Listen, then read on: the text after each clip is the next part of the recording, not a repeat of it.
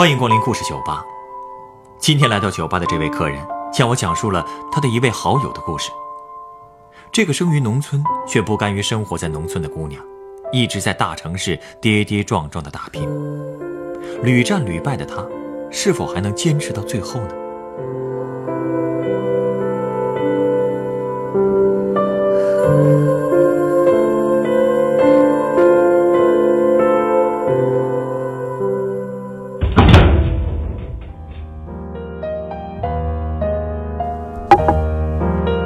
调酒师，能帮个忙吗？啊，能不能帮忙关注一下这个网店？这是我好朋友开的，专门卖我们老家的蘑菇，特别好吃。那个你可以买来试试看，如果要是觉得好，能不能帮忙跟顾客们打个广告？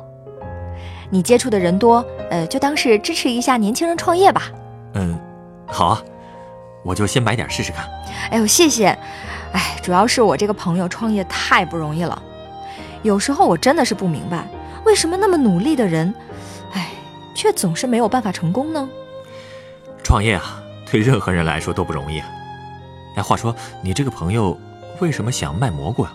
哎，这就说来话长了。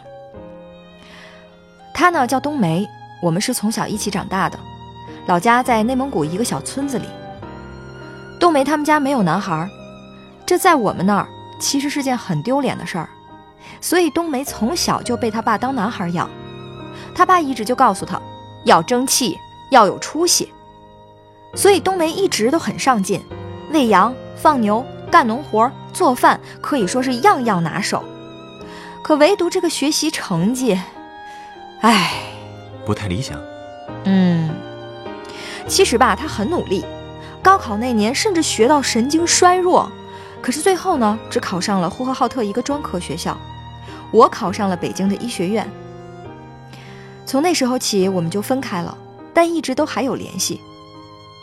我知道读大专的时候，他也很拼命，毕业时足足攒了有一米高的奖状和证书。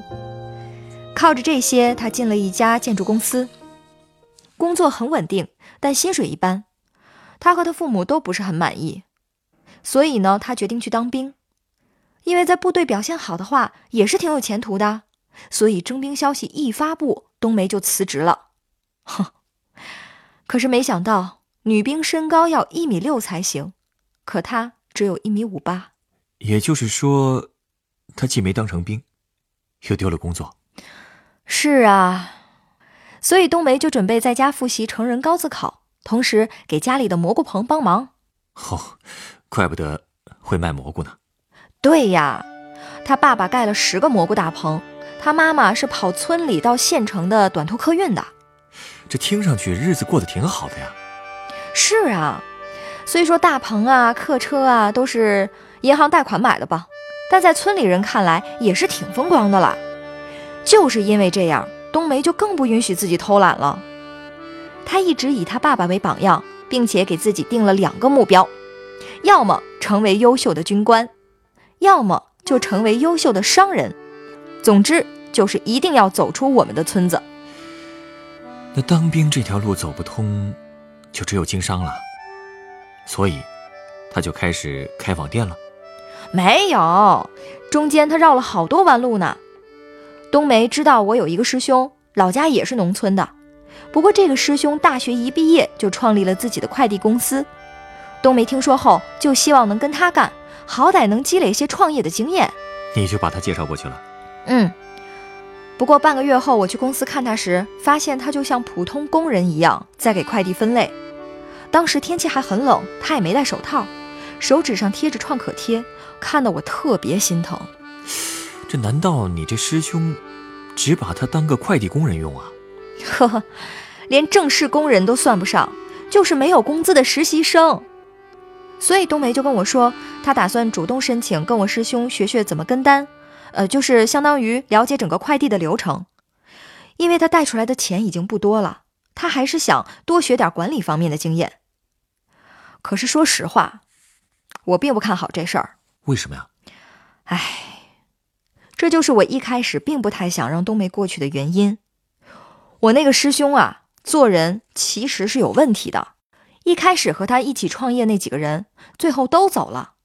据说是因为他喜欢自己打理公司。哼，果不其然，冬梅跟他说了之后，师兄只给了他两条路：要么去做话务员，每个月两千块钱；要么是做合伙人，没有工资，盈亏共享。也就是说，干没什么技术含量的活，挣点小钱；要么就是白干，积累经营经验。这也太难抉择了吧？是啊，而且当时和他一起在快递公司打工的一个女孩也劝他不要在那儿待了，因为他感觉公司的经营有问题。那个女孩干了两个多月，也一直没拿到工资，她也打算辞职了。可是冬梅不信啊，他就直接去问我师兄公司的经营情况。我师兄生气了，跟他说：“是你有经验还是我有经验？想赚钱就要从底层做起。” 你这个师兄啊，听上去也有点蛮横。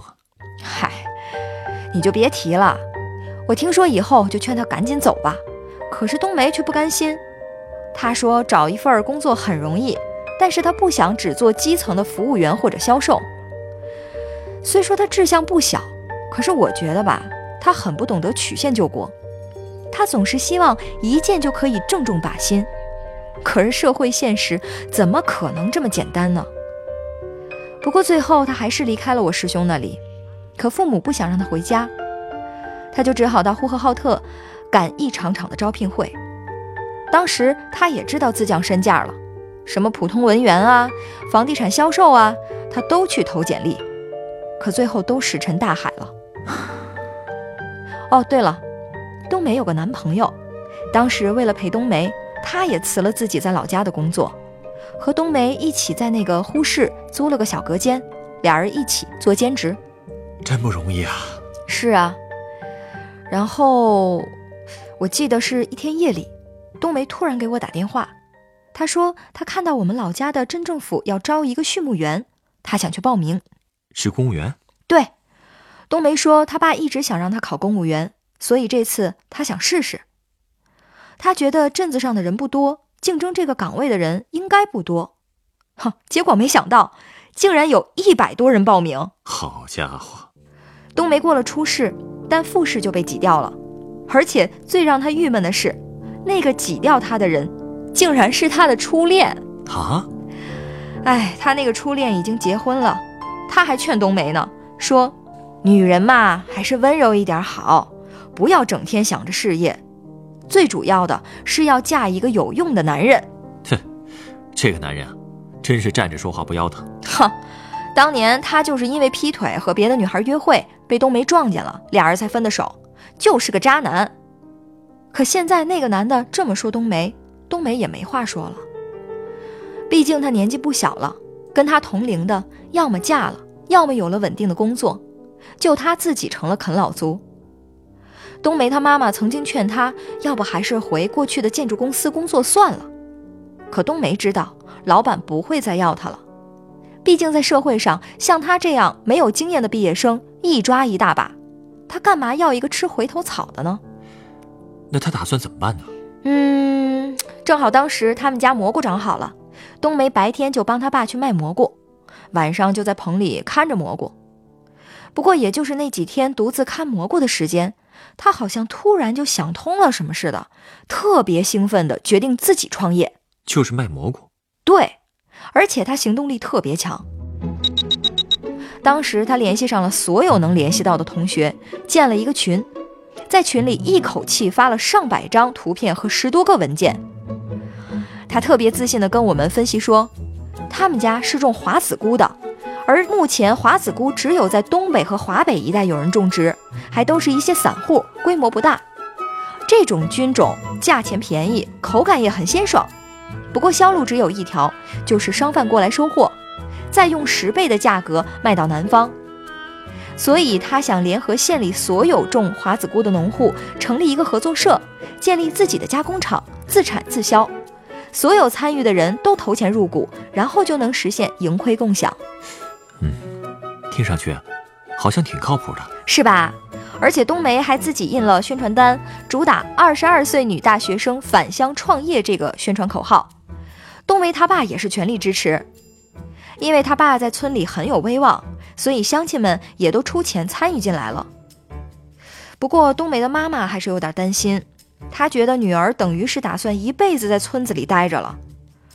可冬梅其实没有，一个月之后，她就回到了呼和浩特。冬梅她爸就把打包好的蘑菇快递给她，让她在呼市找买家。说实话，我真挺佩服冬梅的，她竟然很快就找到了愿意合作的同学，他们几个一起发传单、跑客户。冬梅的男朋友还开了网店。哎，那销售情况怎么样？这么多人一起干，效果应该不错吧？呵呵，你想的太简单了。冬梅可能在我们村子里还算是比较有影响力，可是呼和浩特那么大的城市，谁又知道她呢？做生意也是依托于市场的。从来不看人情，而华子菇在呼市其实是没有市场的，大家都没见过这种蘑菇，更别提想吃它了。冬梅搬着整箱的华子菇到大街上一斤一斤的卖，甚至还直接用蘑菇做好了菜请路人品尝，可买账的人也不多。有个小区里的阿姨还特别警惕，问他这蘑菇会不会有毒，冬梅就苦口婆心的给人家解释，结果说了半天。人家还是摆摆手走了。哎呦，真没想到啊！推销一种新食品会这么难，大家也都没想到啊。所以同学们也都在给冬梅出主意，建议她去集贸市场推销一下。如果有人肯代卖的话，至少还能零散的处理掉目前的一些存货，或者去酒店试一试。毕竟酒店每季度都会推出新菜品，多跑几家，说不定会有哪家肯试吃。万一留下了。如果酒店还是连锁店的话，那就很棒了。哎，你别说，这些主意都不错啊。所以冬梅就全都去试了呀。每天凌晨四点，她就和她男朋友起床去找市场，回到家都凌晨一点了。什么？每天只睡三个小时？哎，可就这么跑了两个月，冬梅连酒店的厨师长都没见着，钱已经快花光了。市场的摊位也租不起了，她就只能看着那些蘑菇烂掉。当初一起创业的小伙伴也都一个一个离开了。我看到冬梅这个样子，才突然明白了电视里那些招商节目的下面为什么都会有一行字儿。一行字，什么字？就是投资有风险，创业需谨慎啊。说的真没错。其实我也劝过冬梅，既然销路不好，那就先停一下。摸好规律再行动吧。可冬梅却觉得自己不能这么自私，她必须要为乡亲们负责，不能让父亲失望，所以她还是坚持出去跑，再把钱寄回去，让大家相信她能做到。她这样是不是太勉强自己了？是啊，冬梅这个人啊，确实很坚强，很勇敢。可是我觉得她的这种坚持已经有点偏执了。后来我就要期末考了，就没怎么再跟她联系。中间大概有一个月吧，一直没听到她的消息。不过就在我考完最后一科的下午，突然接到了冬梅的电话。在电话里，她哑着嗓子问我：“她是不是真的很差？”我一听这话，都不知道怎么回答了。他怎么了？他说他那天去跑客户，他见到了客户的女儿，人家也是专科毕业。可两个人的生活水平，哼，真的是天差地别。人家一毕业就有车有房，可他呢？他只有烂在仓库里的蘑菇。他一直没有打开销路，网店也卖不出去。她男朋友就是每天抱着电脑打游戏。他说他真的好累，很想放弃，也很想回家，可父母都在拼搏，自己根本没有放下的资本。他不明白为什么自己这么努力了，可还是不行呢。说着说着，他就开始嚎啕大哭。唉，我真的是不知道该怎么安慰他了。说真的，我很同情他。父辈把所有希望都寄托在他身上，他自己也对城市很向往，所以他总是不甘心就这么放弃。我觉得。梦想就像是一座围城，他追逐梦想追逐了那么多年，最后眼看着快追上的时候，却因为缺少见识和人脉，就只能去做城墙外的搬运工。嗯，你这种比喻啊，也有点极端了。对了，前几天我去我师兄的快递店取快递，竟然发现当年劝冬梅辞职的那个姑娘还在。我师兄也问起了冬梅的情况，我就说了几句。我师兄说，他早就看出来了，像冬梅这么有野心又天真的自以为是的人，怎么可能走得远？那个女孩也在旁边敲边鼓，说：“嗯，赵总说的对，我就说嘛，冬梅再这样干下去，干了也是白干。”这些人怎么？他们说话确实不好听，但是我觉得，其实还是有点道理。但我没跟师兄说。冬梅现在又申请了大学生创业基金，和四个同学又一起开了个代购网站。我问他为什么还不放弃，其实回去种蘑菇也能踏实过日子，但他却说，在城里生存是挺难的。不过我们总是好奇外面的世界是什么样的，总还想实现很多梦想。嗨，我觉得我们与那些生在蜜罐里的同龄人比。可能缺少的就是见识和人脉，我们唯一拥有的资本就是年轻了。因为年轻，我们还有资本去碰壁、去尝试，但这并不能告诉我们什么是对的方向。大多数人也不会遇见传说中的贵人，碰了那么多壁之后，顶多就是会让我们明白哪里是死胡同，哪里摆着此路不通的牌子吧。或许这也是冬梅坚持的全部意义了吧。真的只有这些意义吗？嗯，请稍等，我想到了一杯鸡尾酒。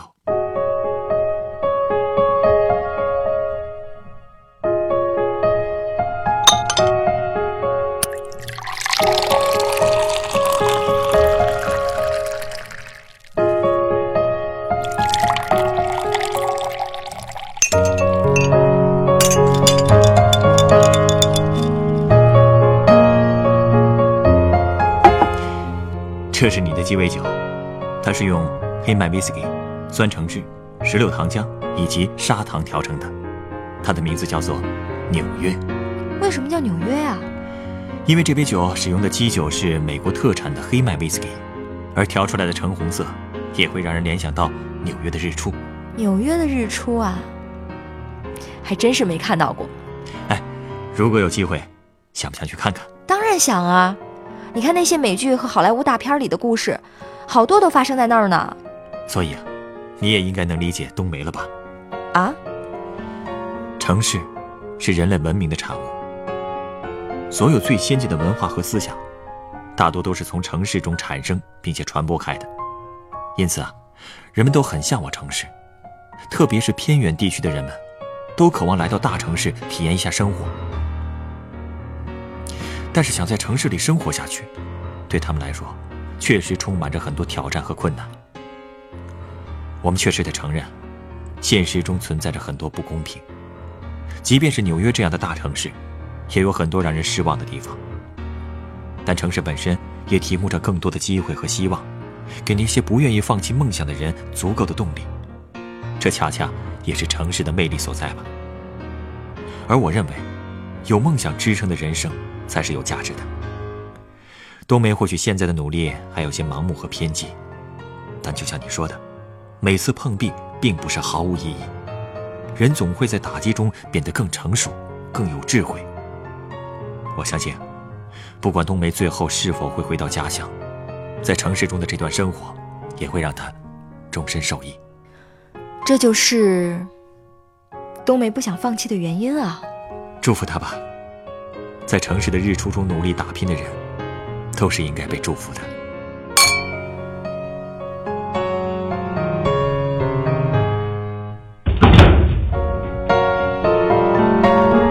本故事选自凤凰网“有故事的人”独家签约作品《野心和梦想不回家》，作者冉冉，改编制作程涵，演播道道晨光。